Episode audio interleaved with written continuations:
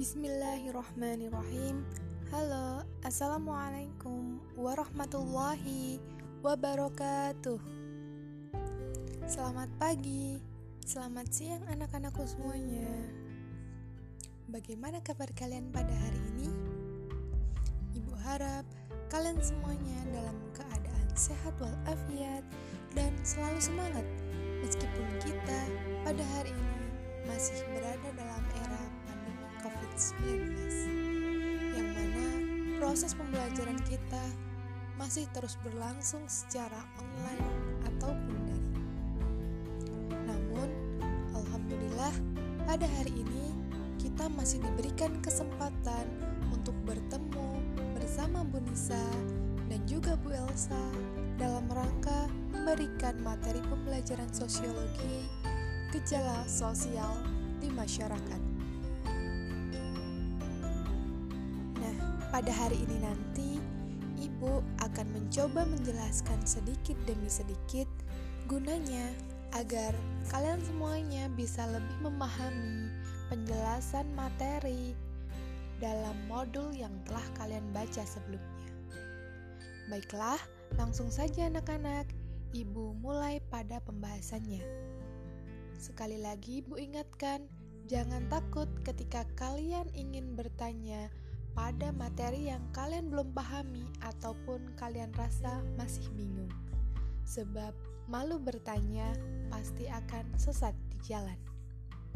Nah, anak-anakku semuanya, apakah sebelumnya kalian pernah mendengar mengenai gejala sosial di masyarakat? Ya, gejala sosial ini bisa kita sebut dengan kata fenomena sosial kehidupan sehari-hari, sebenarnya secara tidak sadar ternyata ada banyak sekali berbagai contoh gejala sosial di kehidupan sehari-hari. Oleh karena itu, coba mulai dari sekarang kalian lebih amati secara teliti baik itu contoh gejala sosial, apa penyebabnya, dan bahkan apa saja dampak yang dihasilkan dari gejala sosial itu sendiri. Yang pertama, sebelum ibu lanjutkan pada ke arah yang lebih mendalam, ibu akan berikan dasarnya terlebih dahulu mengenai makna dari gejala sosial itu sendiri. Nah, anak-anak, jadi gejala sosial itu merupakan suatu fenomena yang menandai munculnya permasalahan yang mempengaruhi serta dipengaruhi oleh tingkah laku setiap individu maupun kelompok yang ada di dalam kehidupan bermasyarakat. Sehingga anak-anak perlu ketahui bahwasanya dengan munculnya gejala sosial ini merupakan satu tanda akan munculnya suatu permasalahan di masyarakat yang lebih besar lagi. Nah, setelah kita paham mengenai apa itu gejala sosial, tentunya kita harus pahami anak-anak mengapa gejala sosial itu bisa terjadi di lingkungan masyarakat. Hal ini disebabkan karena adanya faktor yang melatar belakanginya anak-anak, ada dua faktor yang menjadi latar belakang penyebab munculnya gejala sosial di masyarakat ini. Yang pertama akan Ibu jelaskan faktor kultural. Nah, faktor kultural ini berasal dari kata kultur yang artinya adalah budaya. Anak-anak mungkin di sini sudah bisa pahami bahwa budaya identik dengan adanya nilai atau sesuatu yang terjadi secara terus-menerus hingga akhirnya menjadi suatu kebiasaan atau adat. Nah, contohnya mungkin seperti adanya adat istiadat yang masih berlaku, kemudian adanya kegiatan kerjasama, gotong royong, saling tolong menolong antar sesama masyarakat, dan lain sebagainya. Pada intinya, Faktor kultural ini kegiatannya berlangsung secara terus-menerus meskipun waktunya tidak sistematis. Kemudian kita lanjutkan pada faktor yang kedua, yaitu faktor struktural. Nah, faktor struktural ini berasal dari kata struktur yang artinya adalah suatu keadaan yang mempengaruhi struktur atas tatanan struktur yang sudah diatur oleh pola tertentu. Faktor struktural ini kita dapat lihat dari adanya pola hubungan interaksi antar individu dengan kelompok yang ada di dalam masyarakat Contohnya mungkin kita bisa lihat gejalanya itu seperti pada saat penyuluhan sosial, kemudian kegiatan berinteraksi antar sesama masyarakat seperti itu.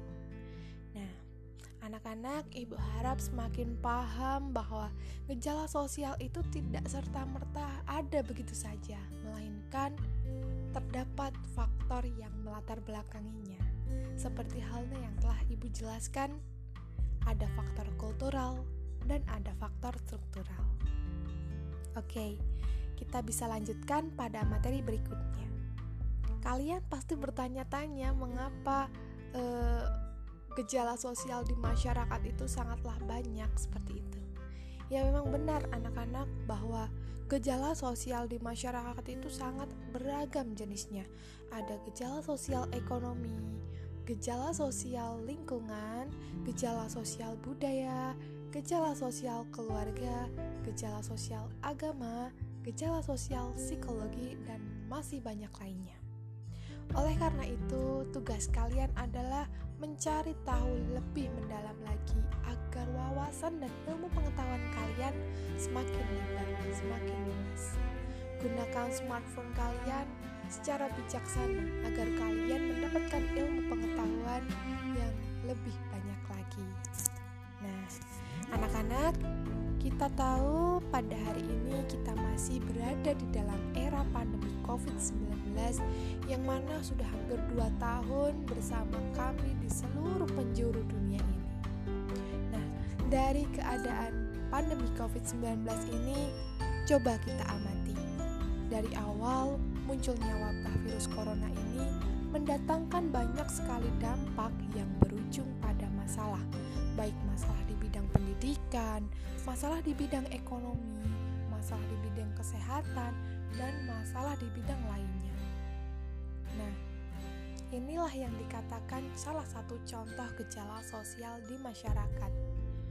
Sebagai contohnya, mungkin kita bisa ketahui dengan kebijakan pemerintah yang menyarankan seluruh masyarakatnya untuk di rumah saja dan mengurangi mobilitas ini juga dapat menjadikan atau memunculkan sumber masalah yang besar di era sekarang ini. Sebagai contoh, mungkin anak-anak bisa lihat banyak masyarakat yang notabene menjadi buruh pabrik sehingga merasa kehilangan pekerjaannya karena di PHK. Kemudian mereka dipulangkan hingga tidak ada lagi pekerjaan tetap. Dan dengan ilustrasi seperti ini, kira-kira apa yang akan terjadi? Adakah anak-anak yang tahu? Nah, dari ilustrasi tersebut pastilah menyebabkan para masyarakat yang dalam tanda kutip di PHK tersebut akan kehilangan pekerjaannya. Kemudian mereka akan menjadi pengangguran dan pada akhirnya tidak bisa memenuhi kebutuhan hidupnya. Kemudian biasanya dalam tanda kutip masyarakat yang menganggur tersebut ketika tidak mempunyai iman yang kuat, maka mereka akan melakukan berbagai cara untuk memenuhi kebutuhan hidupnya. Bahkan terkadang cara yang tidak terpuji pun mereka akan lakukan. Contoh, seperti mereka mencuri, merampok, merampas harta orang lain, dan lain sebagainya. Oleh sebab itu, anak-anak, dari ilustrasi tersebut kita bisa simpulkan bahwasanya kegiatan kriminalitas tersebut juga termasuk ke dalam contoh gejala sosial. Karena kemiskinan berujung pada tindak kriminal, yang mana kedua contoh ini juga merupakan contoh gejala sosial yang sering terjadi di lingkungan kita semua. Nah, jadi anak-anak sebenarnya masih banyak ragam gejala sosial yang ada di masyarakat oleh karena itu, tugas kalian adalah mencari tahu dan mempelajari secara mandiri di rumah. Oh ya, anak-anak, Jadi, dengan terjadinya gejala sosial di masyarakat tersebut, pastilah juga menimbulkan dampak-dampak yang terjadi di kehidupan sehari-hari. Baik itu dampak yang bersifat, bersifat positif maupun dampak yang bersifat negatif. Yang pertama, Ibu contohkan pada dampak yang bersifat negatif di masyarakat. Seperti halnya pada masyarakat yang dalam tanda kutip pemikirannya kurang luas, ketika mereka merasa di PHK dan kehilangan pekerjaannya, maka mereka akan senantiasa berpikir di masa pandemi ini tidak akan bekerja lagi, tidak akan bisa mendapatkan pekerjaan yang seperti semula lagi, sehingga beberapa kebutuhan hidupnya tidak akan terpenuhi. Kemudian, contoh yang kedua adalah dampak positif. Hal ini sangat berlainan dengan dampak negatif tadi. Terkhusus untuk masyarakat dalam tanda petik yang mau berpikir kreatif serta inovatif, dengan keadaan seperti inilah mereka justru akan bangkit. Mereka berpikir bagaimana caranya agar tetap mendapatkan rezeki di masa pandemi COVID-19 ini. Sebagai contohnya, mereka tetap bisa melakukan perdagangan atau bekerja secara online seperti itu guna agar dapat memenuhi kebutuhan hidupnya sehari-hari. Nah, jadi anak-anak ada dua dampak dari gejala sosial tersebut. Ada dampak negatif dan dampak positif. Kembali lagi, berdasarkan bagaimana kita sebagai masyarakat dalam menghadapi tersebut. Jadi, intinya agar kita semuanya terselamatkan dari dampak negatif yang dibawakan oleh sebab itu, kita perlu melakukan beberapa upaya, anak-anak. Yang pertama adalah upaya melakukan pengendalian sosial. Gunanya agar kita semuanya ini sebagai masyarakat bisa merasa paham atau terbekali dengan uh, keadaan paham akan nilai dan norma yang ada di masyarakat. Kemudian yang kedua, setelah kita paham, kita bisa menghindari dari hal-hal yang sifatnya melanggar. Dan yang ketiga, kita harus melakukan perencanaan sosial guna untuk merencanakan kegiatan-kegiatan positif untuk dilakukan di masa mendatang. Nah, seperti itulah anak-anak sedikit penjelasan dari ibu. Semoga dengan penjelasan ini menambah wawasan kalian dan memperjelas kalian dalam mempelajari gejala sosial di masyarakat.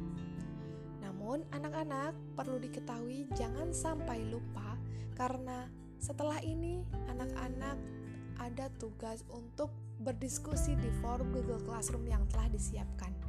Oleh sebab itu, tetap semangat dan buktikan bahwasannya kalian ini benar-benar bersemangat dalam menuntut ilmu. Seperti itu, sekian dari ibu kurang lebihnya mohon maaf. Bilahi taufik wal hidayah warida wal inayah. Assalamualaikum warahmatullahi wabarakatuh.